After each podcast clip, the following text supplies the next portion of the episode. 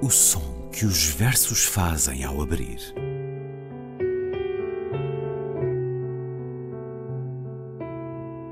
Se leio um livro e ele torna o meu corpo tão frio que fogo nenhum o pode aquecer, sei que isso é poesia. Emily Dickinson. Com Ana Luísa Amaral e Luís Caetano.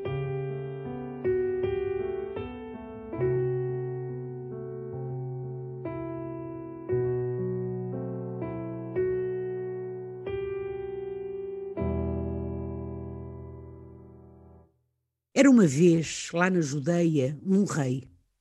Feio bicho, de resto, uma cara de burro sem cabresto e duas grandes tranças. A gente olhava, reparava e via que naquela figura não havia olhos de quem gosta de crianças. E na verdade assim acontecia porque um dia o malvado, só por ter o poder de quem é rei, por não ter coração, nem mais nem menos, mandou matar quantos eram pequenos nas cidades e aldeias da nação. Mas por acaso, o milagre aconteceu que num burrinho, pela aldeia fora, fugiu daquelas mãos de sangue um pequenito que o vivo sol da vida acarinhou. E bastou esse palmo de sonho para encher este mundo de alegria, para crescer, ser Deus e meter no inferno tal das tranças só porque ele não gostava de crianças. História Antiga. Poema de Miguel Torga, que escutamos na leitura de Ana Luísa Amaral. Olá, Ana. Olá, Luís. Ah, o Natal, uma quadra que nos convida a um espírito mais humanista, mais afetuoso, uma quadra celebratória até para a maioria das pessoas, outras há que por razões pessoais, muitas vezes associadas a circunstâncias dramáticas, não o partilham. Mas muitos foram os poetas que assinalaram esta época, este espírito de Cummings a Pedro Taman, de Anne Brontë a Manuel Alegre, de Longfellow a David Marão Ferreira, de Emily Dickinson a Fernando Pessoa, de Cristina Rossetti a Vitorino Nemésio. E também muito Miguel Torga. Aqui tenho na mão um disco que ele gravou com uh, um conto e 21 poemas de Natal, a leitura do próprio poeta com a música de Pedro Caldeira Cabral. Miguel Torga, que tem todo este cancioneiro que atravessa os 16 volumes do seu diário, poemas que vão do final da década de 30 até ao início da de 90. Este que escutamos não é a história antiga, não, não está neste disco, não foi, ao que eu saiba, gravado por ele. É, faz parte da criação do mundo, livro de 1948, sendo que para Miguel Torga muitas vezes estes poemas de Natal eram tristes, amargurados, por não ver à sua volta vidas em harmonia, uh, vidas livres, vidas uh, com o mínimo essencial. Esta história antiga, Ana, convoca-nos literalmente para esse momento fundador claro. do Natal. Partilha também deste espírito uh, enquanto autora. Também se sente incentivada pela quadra para a escrita? Ou nem por isso? Para escrever nesta quadra, eu tenho um poema de Natal que não é exatamente. Natal. Só tenho um, não é? Uh, também não ter Natal nem em memória. É um poema muito triste, um poema muito angustiado. De resto, o que eu tenho está para aí no quarto ou quinto livro, já nem sei. Um, o que o Luís diz, e é verdade, de facto, esta época devia convocar, não é, para o para, para, para uma maior solidariedade. O melhor de nós. Eu hoje, eu, exatamente, o melhor de nós, eu hoje infelizmente estive, tive que ir com a minha mãe a um shopping e não vi, lamento, o melhor de nós naquele shopping. Viu aquele é lado consumista de Natal. Vi aquele lado consumista. Na realidade integrou. Atro, atro, e atropelista também um pouco, não é, das pessoas, mas seja como for, eu gosto muito de qualquer maneira, quero dizer, o Natal para mim tem, enfim, tem essa, tem essa particularidade de ser passado em família, uhum. pronto, e portanto esse, esse eu tenho aqui uma árvore de Natal caloroso. grande, toda, toda iluminada. Agora, nós não podemos esquecer realmente aqueles que não têm nada, Luís, não só as pessoas que estão doentes, que estão em hospitais, etc., mas ainda os que estão ao frio, não é? Ainda os que perderam os empregos, ainda aqueles que estão em guerra, claro. quer dizer. Uh, e estamos a falar, obviamente, numa data que é claro. é uma data comemorada claro. no Ocidente. Eu, este poema, quer dizer, nem é tanto ser um grande poema, eu acho que não é um grande poema, mas é um poema que eu recordo, porque Miguel Torga tem poemas muito bonitos, eu acho. Embora a maior parte das pessoas até, ou pelo menos a academia, não seja muito amante de Torga, mas eu acho, bem, os contos de Torga são absolutamente geniais, não é? E eu acho que ele tem poemas lindíssimos mesmo, uh, de que eu gosto imenso, imenso, imenso. Teria sido mas aquele nosso poema... primeiro Nobel, se as é, coisas é, tivessem funcionado e chegou a estar proposto. Pois, mas esta história antiga é porque realmente eu invoco este poema com muito carinho, com, com muita ternura, porque ele estava na minha seleta literária e provavelmente naquela das pessoas, naquelas das pessoas da minha idade, não é? Portanto, Uh, não sei, eu teria 9, 10 anos, não é? Quando. E lembro-me de gostar muito do final. E meteu no inferno o tal das tranças só porque ele não gostava de crianças, não é? Pronto. Claro, isto é o Rei Herodes, claro. não é? Há, um, há uma é, ironia é. ternurenta uh, no meio disto tudo, uma espécie de justiça. Ora, na realidade, hoje não vamos falar uh, só de Miguel Torga. Hoje um, convocamos alguns poetas e digamos que é mais para uh, ouvir os poemas do que para conversar à volta deles. E nessa sequência, nesse alinhamento, o que é que nos propõe agora, Ana? Eu agora propunha um poema do Vinícius de Moraes. É claro, o Luís falou noutros, o David Mourão Ferreira tem poemas Tantos. belíssimos de Natal. Nós já os trouxemos, alguns uhum. deles para aqui, não é?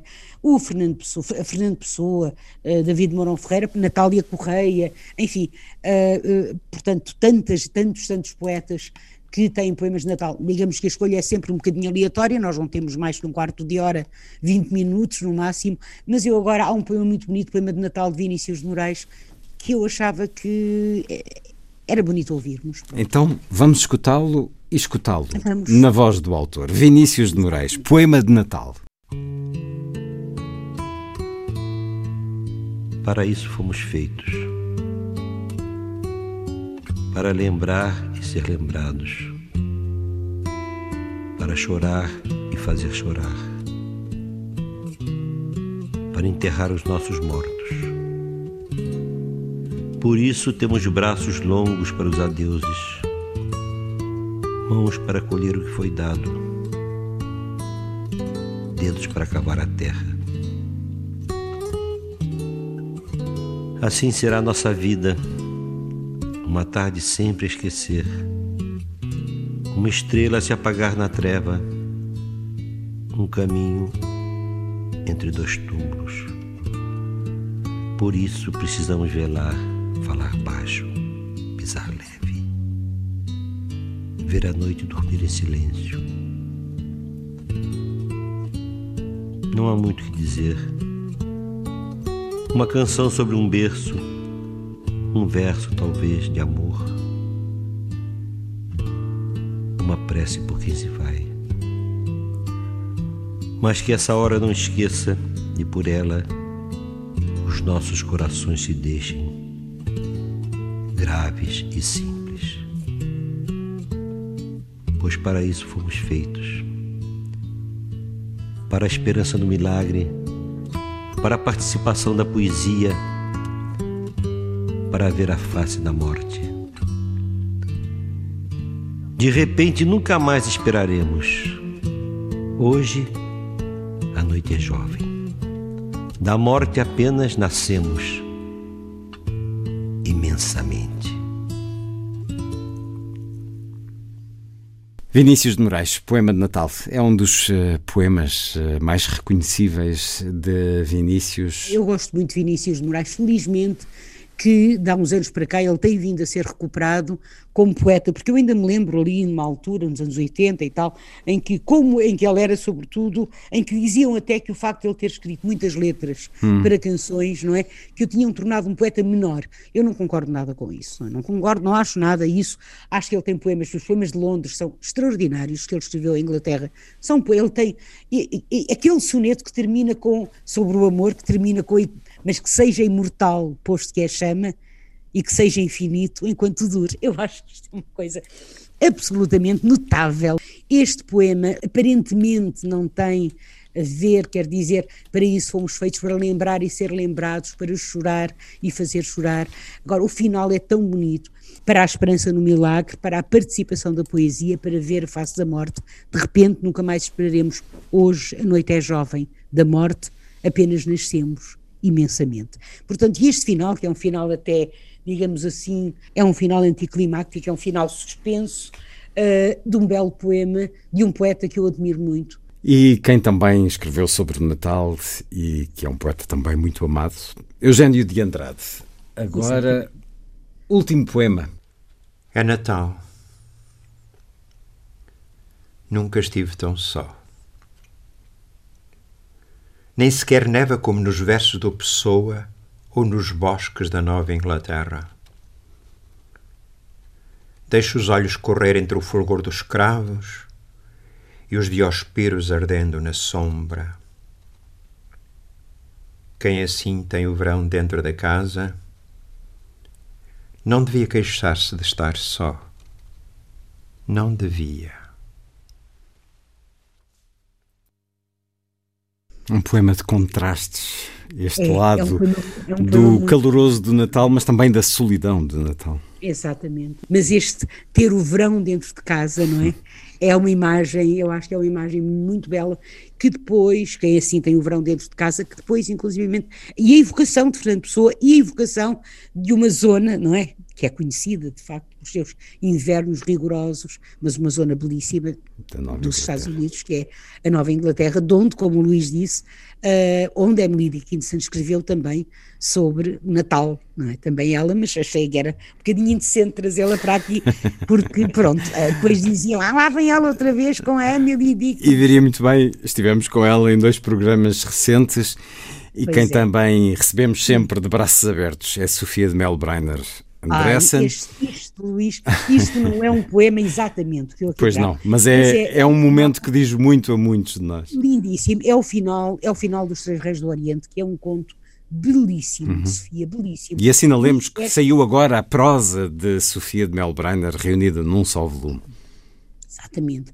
Então, é o final quando um dos três reis magos, neste caso Baltazar, após ter visto a face da miséria e da fome, após ter procurado por um Deus que protegesse uh, os humilhados e os oprimidos, a expressão é dela, diz assim: Naquela noite, o rei Baltazar, depois de a lua ter desaparecido atrás das montanhas, subiu ao cimo dos seus terraços e disse: Senhor, eu vi, vi a carne do sofrimento, o rosto da humilhação, o olhar da paciência e como pode aquele que viu estas coisas não te ver? E como poderei suportar o que vi se não te vir? A estrela ergueu-se muito devagar sobre o céu, a oriente. O seu movimento era quase imperceptível, parecia estar muito perto da terra. Deslizava em silêncio, sem que nem uma folha se agitasse. Vinha desde sempre. Mostrava alegria, alegria una, sem falha, o vestido sem costura da alegria, a substância imortal da alegria. E Baltazar reconheceu-a logo, porque ela não podia ser de outra maneira. Eu nem sei muito bem, Luís, o que dizer. É, é de facto um, é um fulgor. É, um fulgor. Com algo de é místico também. E é muito interessante porque note que a questão da, da costura, não é, da túnica, da túnica sem costura, um, vem, não é, está naturalmente também nas artes poéticas, uh, nas artes poéticas de Sofia. E eu lembro-me, eu lembro, por exemplo, que uh, um, numa, dessas, numa dessas artes poéticas, Sofia diz: aquele que vê o espantoso esplendor do mundo é logicamente levado a ver o espantoso sofrimento do mundo. Aquele que vê o fenómeno quer ver todo o fenómeno. É apenas uma questão de sequência e de rigor. E é por isso que a poesia é uma moral. E é por isso que o poeta é levado a buscar a justiça pela própria natureza da sua poesia. E a busca da justiça é desde sempre uma coordenada fundamental de toda a obra poética. E agora vou saltar um bocadinho. O facto de sermos feitos de louvor e protesto testemunha a unidade da nossa consciência. Eu acho isto absolutamente maravilhoso, não é? E vamos continuar com os Reis Magos e terminamos com uma tradução que nos vai oferecer de William Butler Yeats, poema de 1914. Poema que vamos escutar primeiro na língua original, lido por Douglas D. Anderson, Eu julgo que é um académico norte-americano. De qualquer forma, é uma leitura que agradecemos e que recolhemos na internet. Now, as at all times I can see in the mind's eye, in their stiff painted clothes, the pale, unsatisfied ones appear and disappear in the blue depth of the sky, with all their ancient faces like rain-beaten stones, and all their helms of silver hovering side by side, and all their eyes still fixed, hoping to find once more, being by Calvary's turbulence unsatisfied, the uncontrollable mystery on the bestial floor. Os Magos, de William Butler Yeats, na leitura de Douglas D. Anderson e agora na tradução e leitura de Ana Luísa Amaral. Agora, como dantes, consigo ver com o olhar da mente, nas suas roupas rígidas, pintadas, esses insatisfeitos, que pálidos assomam e se vão no azul profundo céu, rostos antigos como pedras batidas pelas chuvas, os seus elmos de prata pairando lado a lado e os olhos fixos, na esperança de tornarem a encontrar, na inquietude turbulenta do Calvário, naquele chão de bichos, o indomável mistério. Os Magos, de William hum, Butler Yeats. É um belo, e, tudo, é um belo poema. E, e termina com isto que resume tanto, tanto na poesia, na vida, no próprio sentimento do Natal, o mistério. É verdade o mistério, justamente, não é?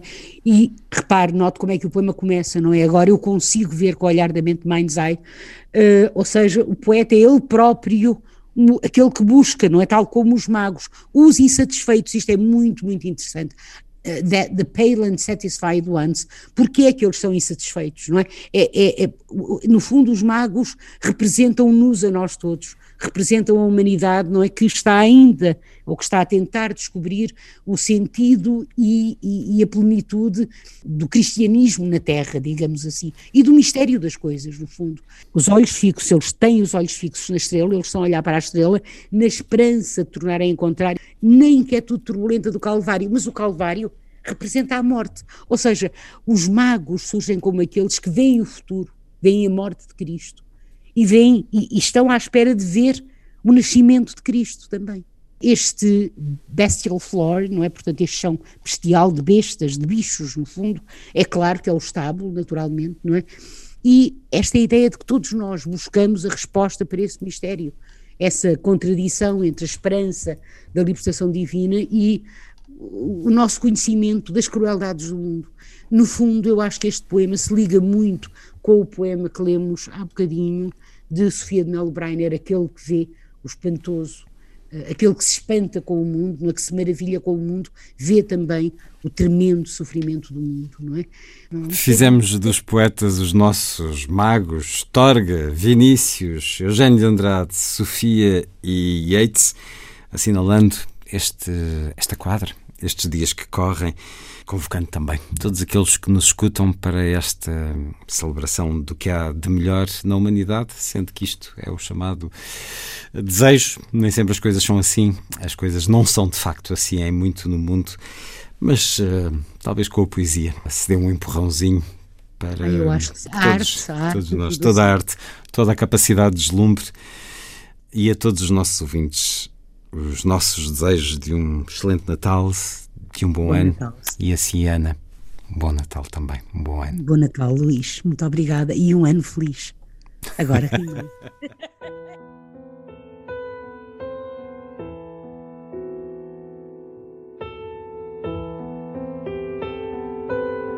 o som que os versos fazem ao abrir.